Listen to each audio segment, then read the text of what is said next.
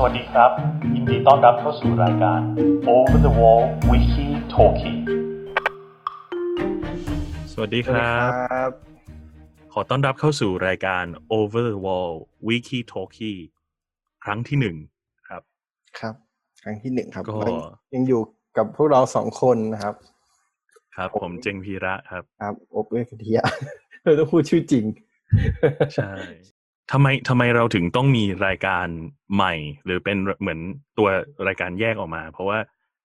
เราอยากจะมีรายการที่เป็นเหมือนการบันทึกสนทนาการสนทนาของพวกเราสองคนในแบบที่สบายๆครับ ออกความคิดเห็นกับเรื่องต่างๆ ในสังคมไทยหรือสังคมโลกเป็นเหมือนกับการที่เรามาติดตามข่าวสารต่างๆ ที่เกิดขึ้นแล้วก็แสดงความคิดเห็น ถกกัน จริง ๆ ก็คือคอนคงคอนเซปต์เหมือนเดิม คือการแลกเปลี่ยนความคิดเห็นการพูดคุย ครับผมแต่ว่าแต่ว่าจะเป็นในรูปแบบที่สบายๆหน่อย อ่า เล็กลง เล็กลง เล็กคุยลกังนเล่นเล่นชิวๆเล่นเขึ้ล็นกๆชิวๆขึ้นครับเพตัดราะว่าต่อน้อยรายการปกติเราใช้พลังกันเยอะเกินๆใช้พลังกันเยอะเลยไม่สามารถทำได้นานๆไม่ครับทำต่อเนื่องยังไม่สำเร็จครับ เพราะว่า ต้องมัวแต่คิดถึงเอ่อหัวข้อบางทีก็ทำ artwork ก็อาจจะแบบอืมพอแล้วก็ยุ่งด้วยด้วยสถานการณ์ต่าง ๆ ตอนนี้เราก็ต้องคุยกันอยู่คนละที่ แล้วก็คุยกัใช่ใช่ใช่ครับ ใช่ครับเลย ก็ครั้งนี้ก็จะเป็นครั้งแรกนะครับ ก็ถ้าใครที่ฟังแล้วมีข้อติชมยังไงก็สามารถบอกพวกเราได้เหมือนเดิมครับ ครับผม โอเค วันนี้เราจะมาเริ่มชวนคุยกันในหัวข้อ มีหลายหัวข้อด้วยกันที่ตั้งใจอยากจะมาคุยเตรียมตัวมานานครับผมอัดอั้นอยากแสดงความคิดเห็น พี่เจงอยากจะคุยเรื่องอะไรครับ อยากจะเริ่มคุยจากจริง ๆ เป็นข่าวน่าจะหรือเป็นกระแสของที่อยู่ในประเทศไทยน่าจะประมาณสองสองอาทิตย์ หรือหนึ่งอาทิตย์กว่าๆเนี่ยครับเกี่ยวกับ life coach อื้อหือขอก็ขอขออีกทีครับ ขอ life coach เชื่อว่าเชื่อว่าจริง ๆ คือทุกๆคนที่อยู่อยู่ไทยเนี่ยน่าจะน่าจะพอได้เห็นผ่านตามมาบ้างท่านเล่นโซเชียลมีเดียเพราะว่าก็มีการเหน็บแนมแซวกันเยอะมากมายเหลือเกิน ถึงแม้ว่าผมไลฟ์โค้ชนี่มันไม่ได้ มันไม่ได้ใหม่สำหรับประเทศไทยเลยนะ ใช่ผมรู้สึกมันไม่ได้เพิ่งมี ก็เห็นมาตั้งแต่อืเด็กแล้วนะเหรอใช่โอเค anyway สิ่งที่มันเกิดขึ้นเนี่ยคือ คือ โดยส่วนตัวเนี่ยผมไม่ไม่ได้ติดตามเอ่อ life coach อะไรใด ๆ ใครสักคนเลย แต่ว่าเมื่อประมาณอาทิตย์กว่าๆที่ผ่านมาเนี่ยคือจะเห็นแบบอยู่ดีๆ มันก็ pop up ขึ้นมาเต็มเลยในฟีดอือฮึโซเชียลมีเดียต่างๆ ไม่ว่าจะเป็น Twitter หรือว่า Facebook ก็เลยงงว่าเกิดอะไรขึ้นครับ ก็เลยเข้าไปอ่านแล้วก็ โอ้ในที่สุดวันนี้ อ่า คนก็เริ่มมา คือจริง ๆ ผม ผมไม่ได้ รู้รายรายละเอียดมาก แต่ว่าก็คือน่าจะเริ่มมาจากช่วงเหตุการณ์โควิด ในช่วงนี้แหละครับ ก็ตามสไตล์ของไลฟ์โค้ชพวกนี้ก็คือเขาจะพยายามอัดคลิปให้มันเข้ากระแส เพื่อที่จะมีผู้ชมเนาะดึงดูดคนเข้ามาฟัง แล้วก็ไปมีไลฟ์โค้ชท่านหนึ่งครับอ่าเขาเรียกตัวเองเป็นไลฟ์โค้ชหรือว่าเขาถูกถูกเรียกให้เป็นไลฟ์โค้ชไม่รู้ แต่ว่าเขาเอ่อ ใช้ชื่อว่าผู้กองเบนซ์อืมอืผมก็ผมไม่เคยติดตามเลย ไม่เคยฟังครับจริง ๆ ถึงวันนั้นก็ก็ก็อยากรู้ว่าเป็นยังไงก็เลย ลองไปฟังคลิปที่เป็นกระแสเหมือนกัน แต่ว่าก็ฟังได้ไม่จบฟังได้นิดเดียว แล้วก็รู้สึกไม่ชอบขี้หน้า คนฟังไม่ได้ ไม่ชอบครับขี้หน้าผมแล้วก็ไม่เออชอบ ไม่ชอบภาษาที่เขาใช้ด้วยอะไรอย่างเงี้ยครับผมแต่ว่ากระแสที่มันเกิดขึ้นเนี่ย มันมาจากเอ่อที่เขา ไปตามสไตล์ของที่จากที่ที่ศึกษามาก็คือ ในสไตล์ของการพูดของบุคคลท่านนี้เนี่ยเขาชอบใช้ภาษาที่เป็นการแบบพูดจารุนแรงนะ แล้วก็ใช้อารมณ์เหมือนเหมือนคิดว่าด่าคนฟังแล้วคนฟังจะจะเอ่อจะได้ได้สติเหมือนเหมือนคนฟังอะถูกเรียกสติมาอะไรเงี้ยครับแล้วก็เขาเขาก็พูดว่า โควิด เนี่ย มันไม่ได้มีปัญหาอะไรเลยหมายถึงว่าโควิด -19 เนี่ยมันไม่ใช่อือฮึเรื่องที่น่ากลัวอะไรเลย ก็ มึงก็ไปทำอย่างงู้นสิมึงก็ไปทำอย่างนี้สิอะไรประมาณเนี้ยครับอือฮึก็ แต่แต่ในในลักษณะที่เขาสื่อสารมันเนี่ยมันมีมีความไม่เห็นอกเห็นใจมหรือว่าไม่ได้เข้าใจอืมสถานการณ์หรือว่าผู้ที่เขาประสบภัยจริงๆเอ่อทำตัวเป็น ก็ก็เขาอาจจะเพราะว่าเขาวางตัวเป็นอย่างนั้นก็ได้ก็คือเขาทำตัวเป็นแบบ เหมือนอยู่บนหอคอยงาช้างก็คือ รอบรู้ต้องอ่าต้องสั่งสอนอ่าไม่เห็นเป็นไรเลยผู้หญิงเออมึงตกงาน มึงก็ไปทำอย่างนี้สิมึงตกงานมึงก็ไปทำอย่างนี้สิอะไรเงี้ยอ่าครับแต่ว่าจริง ๆ แล้วสถานการณ์บ้านเราเนี่ย เนื่องจากบ้านเราเนี่ย เดิมทีก็เป็นประเทศที่มีความเหลื่อมล้ำสูงอยู่แล้ว เพราะฉะนั้นคนที่เขาคนที่เขาแบบ ลำบากจริง ๆ ก่อนที่จะเกิดเอ่อวิกฤตโควิด เนี่ยเขาก็ลำบากอยู่แล้ว เพราะฉะนั้นเมื่อเกิดโควิด เนี่ยคือคือจริง ๆ คือคนที่เขาไม่มีนี่คือเขาไม่มีจริง ๆ ครับ ในประเทศไทย มันแบบโอ้โหน่าเศร้ามากเหมือนมันเหมือนน้ำลดต่อผุดเนาะแบบๆใช่ใช่เมื่อเกิดใช่เหตุการณ์แบบนี้มันก็ทำให้ความเหลื่อมล้ำมันแสดงตัวออกมาชัดเจนมากขึ้น ใช่ เหมือนเหมือนเรื่องหนังเรื่อง Parasite ที่ได้ออสการ์ไป นี่เลยสถานการณ์ผมน้ำชอบท่วมใน ชอบมากเลยอืมฉากนั้นฉากน้ำท่วม แต่ว่าใช่ใต้ฟ้าเดียวกัน แต่ว่าคนหนึ่งคือแบบโอ้โหนอนชิลอีกคนหนึ่งคืออใช่พยพไม่รู้ว่าจะตื่นมาแล้วจะต้องใช้ชีวิตยังไงต่อไปอะไรเงี้ยครับอย่างไรก็ตามอยากชวนคุยว่าไลฟ์โค้ชเนี่ยเขาเขา เขามีตัวตนได้ยังไง แล้วก็มันจำเป็นไหมในสังคมไทย เอาพี่ก่อนพี่คิดว่าไง ผมผมรู้สึกรังเกียจ โดยส่วนตัวคือรังเกียจเอ่อบุคคลประเภทนี้มาก ๆ ที่ที่ทำตัวเป็นผู้รู้รอบรู้ในทุก ๆ เรื่อง แล้วก็ชี้นำชี้นำเอ่อเหมือนเหมือนทำเหมือนเขาเรียกว่าอะไร อะ คือ ทำเหมือนรู้ทุกอย่าง แล้วก็ในเวลาที่ตัวเองสื่อสารอะไรออกมา ก็มีมีความพยายามที่จะชี้นำผู้ติดตาม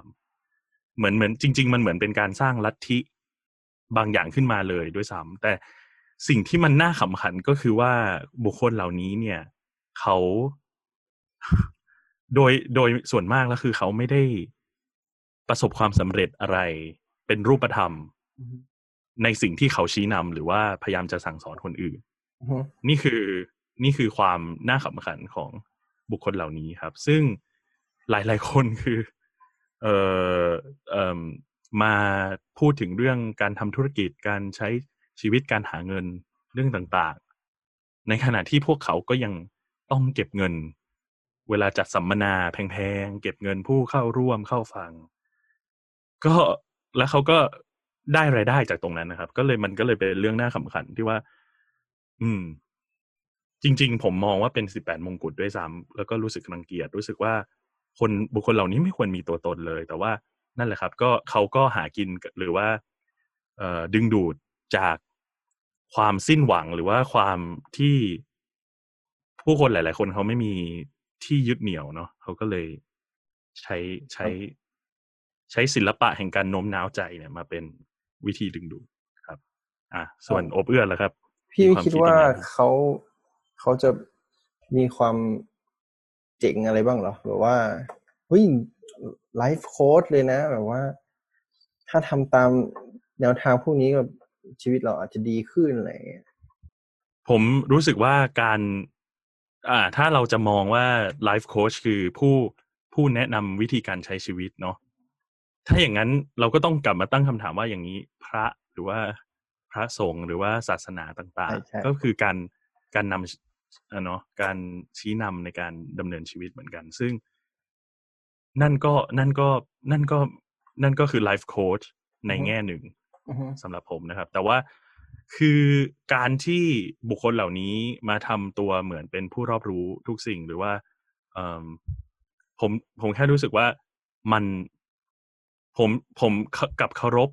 พวกที่เราจะเรียกเขาว่าเป็น specialist มากกว่าอืมมากกว่า life coach ที่รู้ทุกอย่างเก่งทุกอย่าง หรือว่าพูดได้ทุกเรื่องอย่างเงี้ยครับ จะพูดเรื่องเอ่อ creativity พูดเรื่องธุรกิจเงี้ยมันสเปะสปะ แล้วก็เป็นเปลือกมากกว่าเป็นแก่นเนาะแต่ว่า specialist ในความหมายคือ ถ้าสมมุติว่าคุณเอ่อ เออเป็น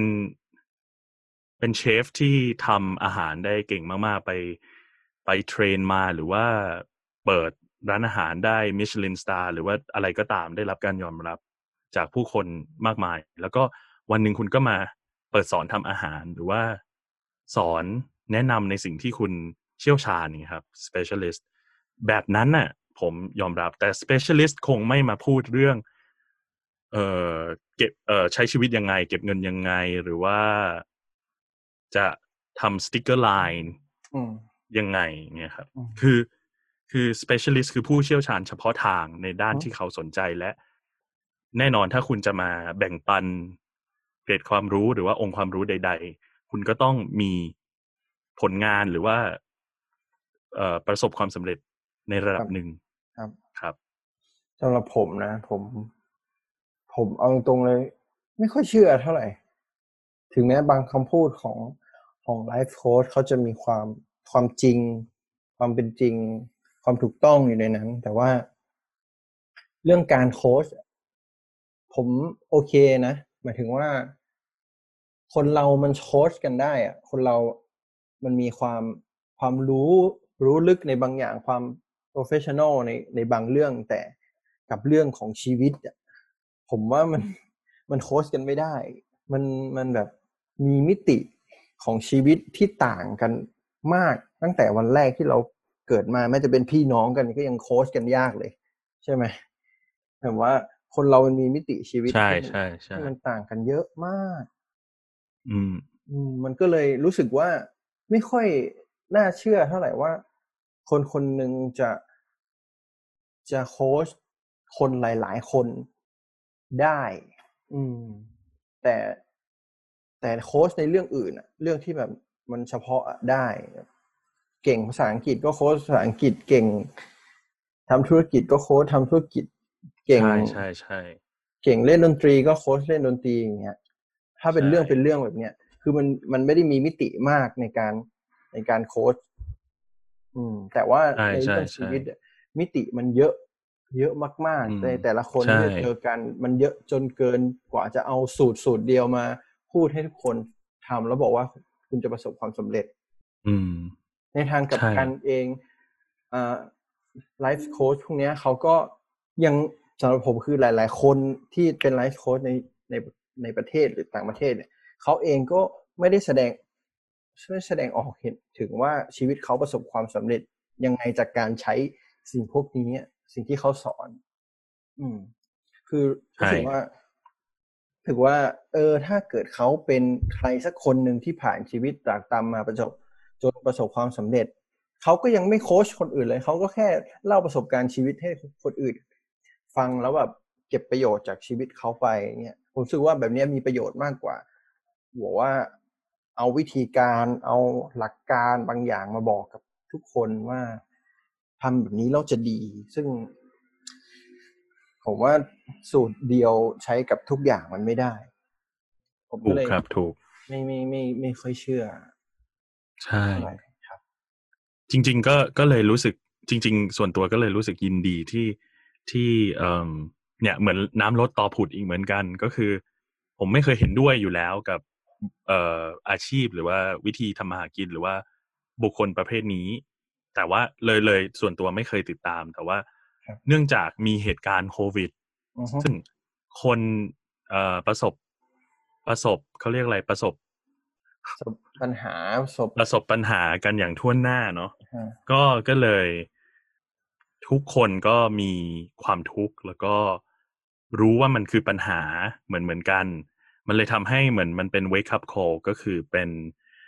เป็น จุดที่ทำให้คนตื่นผมมีเพราะว่าเขาองพูดไม่ถูกต้องอะ คือ คือคนคนก็เลยพอมันเป็นกระแสขึ้นมาก็เลยมีการทำให้สังคมหันมาชำระ เอ่ออืมบุคคลเหล่านี้ครับ มีเรื่องตลกเรื่องหนึ่งจะเล่าให้ฟัง คือถ้าพี่ก็คงเห็นเนาะว่าช่วงก่อนมีข่าวว่า มีไลฟ์โค้ดออกมาพูดถึงเอ่อการใช้ชีวิต ภายใต้สถานการณ์อืมโควิดเนี่ยแหละว่าคุณต้องเข้มแข็ง คุณต้องยังไงกับชีวิตถึงจะผ่านไปได้เงี้ยจนนักเขียนชื่อดังเนาะชาวอังกฤษ J.K. Rowling ก็มาออกมาพูดว่าอืมว่าคุณมาตำหนิ J.K. Rowling นี่ที่เขียน Harry Potter ใช่ไหมครับใช่ครับ เขาก็อ๋อออกมาตำหนิอ่าไลฟ์โค้ชพวกนั้นว่ามันเป็นสิ่งที่ไม่ควร คุณก็ไม่รู้หรอกว่า แค่ทุกวันนี้เขาจะ ผ่านชีวิตแต่ละวันมันก็ยากลำบากแล้วมันจะใช่มาแนะทางให้ว่าถ้าถ้าคุณผ่านไปได้คุณจะอ่อนแออย่างเงี้ยมันไม่ได้ แต่ที่ตลกตลกมากเลยคือผมเลื่อนฟีดอยู่ดีๆ ไปเจอสปอนเซอร์อันนึง เป็นไลฟ์โค้ชที่เอาที่ JK Rowling มาโค้ชอีกทีหนึ่ง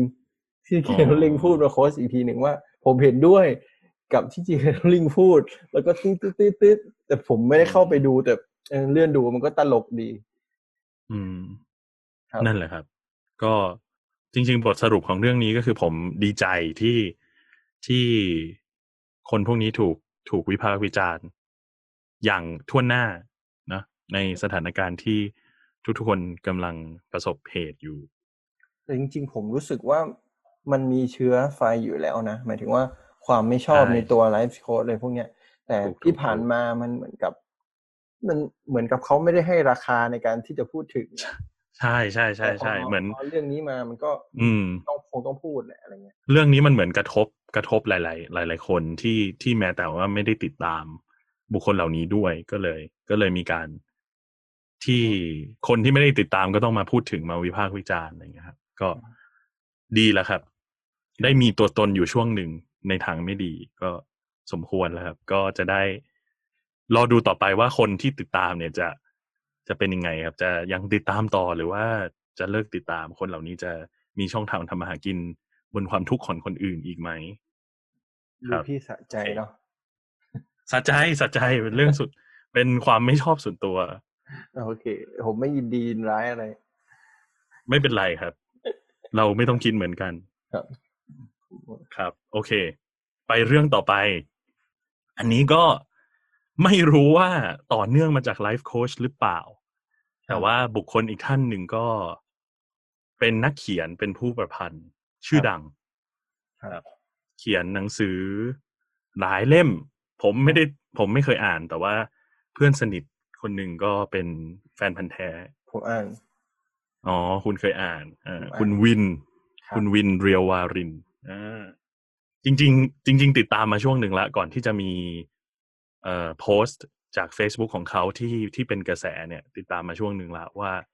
เขาแสดงออกได้น่ารังเกียจมาก เพราะว่าคือก่อนหน้านี้เขา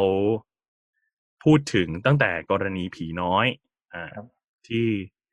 ที่จากเกาหลีเนาะก็ไปพูดในมีเชิงมีลักษณะเหยียดแล้วก็ อืม นั่นแหละ มีความมีความกดกลุ่มคนเหล่านั้นอยู่ทั้งทั้งที่ กลุ่มคนเหล่านั้นก็เป็นเพื่อนร่วมชาติด้วยกันนะครับแล้วก็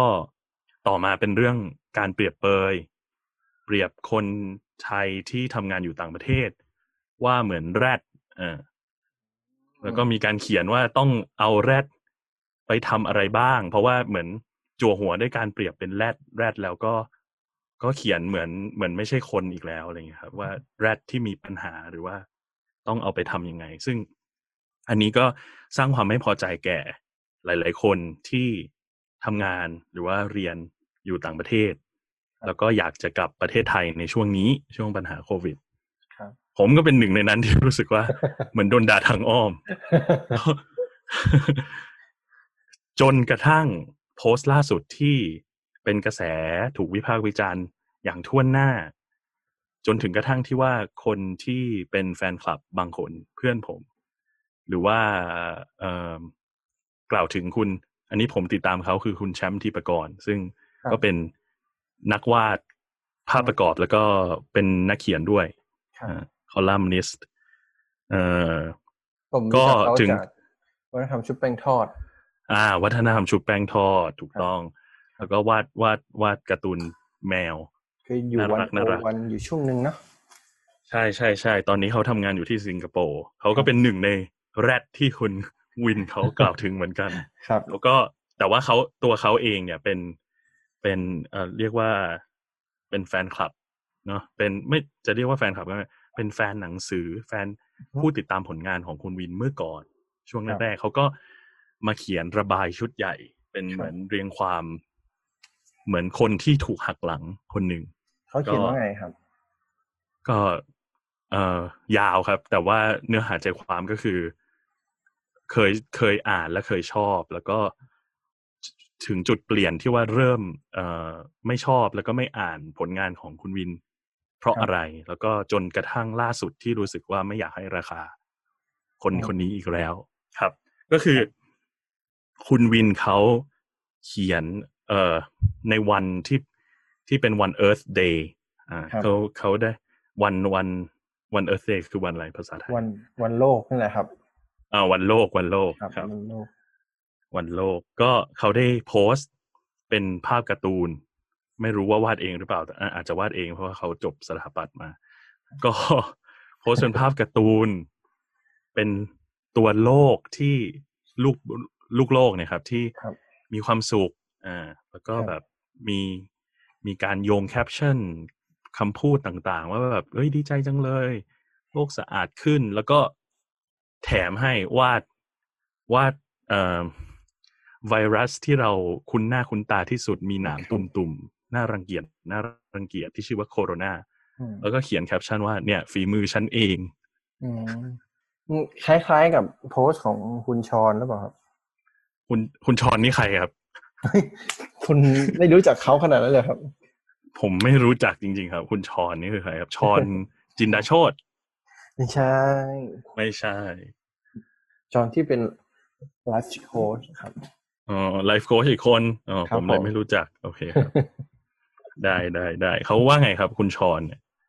ผมผมผมก็จำไม่ได้เหมือนกับอารมณ์ประมาณนี้ครับเขาพูดถึงเหมือนกับส่วนสัตว์มนุษย์หรือเปล่า ที่เหมือนคำว่าพอมนุษย์อยู่บ้าน ก็เหมือนอยู่ในในกรงอะไรเงี้ย แล้วพอ พอมนุษย์อยู่ในกรงก็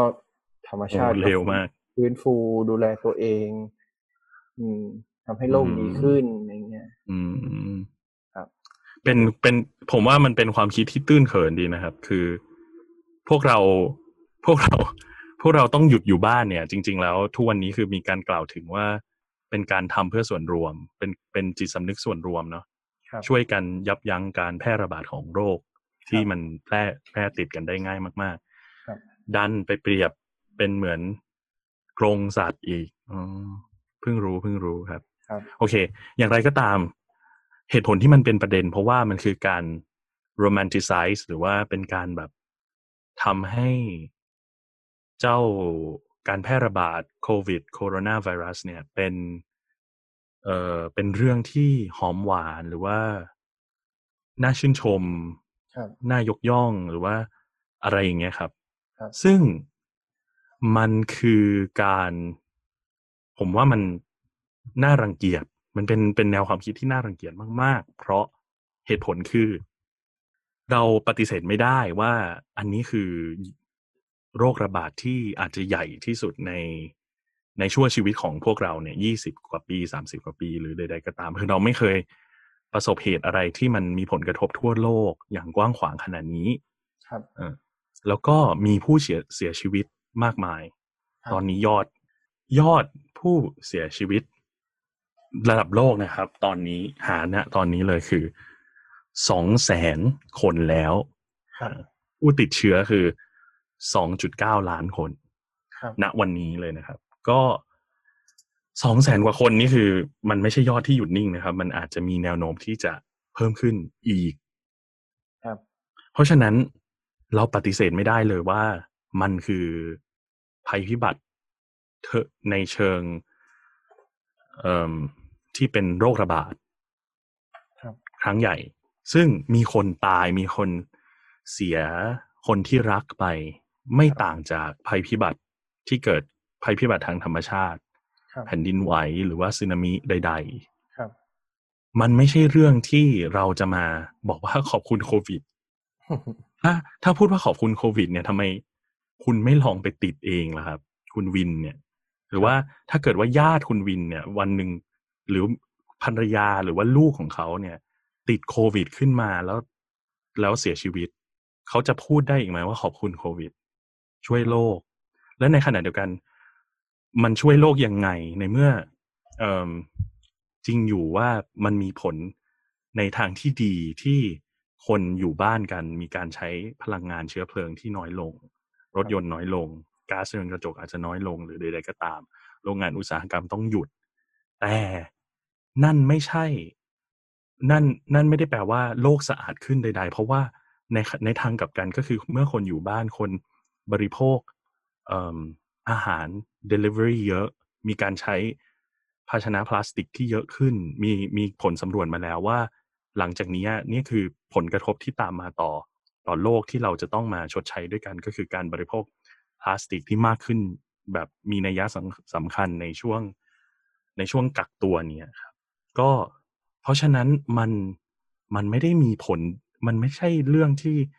น่าชื่นชมน่ายินดีใด ๆ เลย มันคือมันคือสิ่งที่คือถ้าการใช้เชื้อเพลิงหรือมีมลพิษน้อยลง เกิดจากการที่คนไม่ได้ออกบ้านขึ้นเนี่ย มันก็มันก็ไม่ได้เกี่ยวกับโควิดในในความหมายคือ คือโควิดไม่ได้ไม่ได้คือคนสามารถเรียนรู้จาก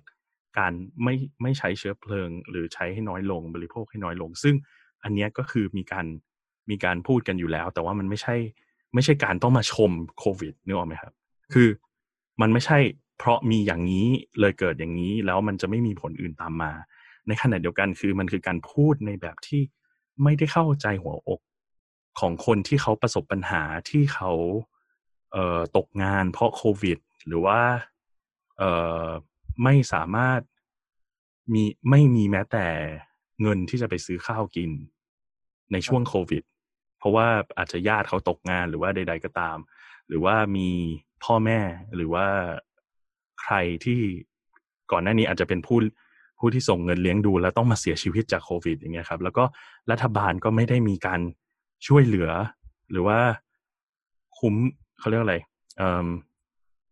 มีหลักประกันใด ๆ ที่จะฟื้นฟูหรือว่าเยียวยาผู้ที่ประสบเหตุได้อย่าง ได้อย่างเอ่อได้อย่างแฟร์ครับอย่างอย่างที่ควรจะเป็น อืม ก็ผมเลยรู้สึกว่ามันเป็นโพสต์ที่น่ารังเกียจแล้วก็เอาความคิดตัวเองเป็นใหญ่มากเกินไป โดยที่ไม่ได้ไม่ได้ตัวเองก็ไม่ได้มีความละเอียดอ่อนในการมองสังคมหรือว่าคนคนส่วนมากเลยครับก็คือเราไม่ได้ใช้ชีวิตอยู่ในบนโลกคนเดียวนะครับ ก็คุณวินเขาก็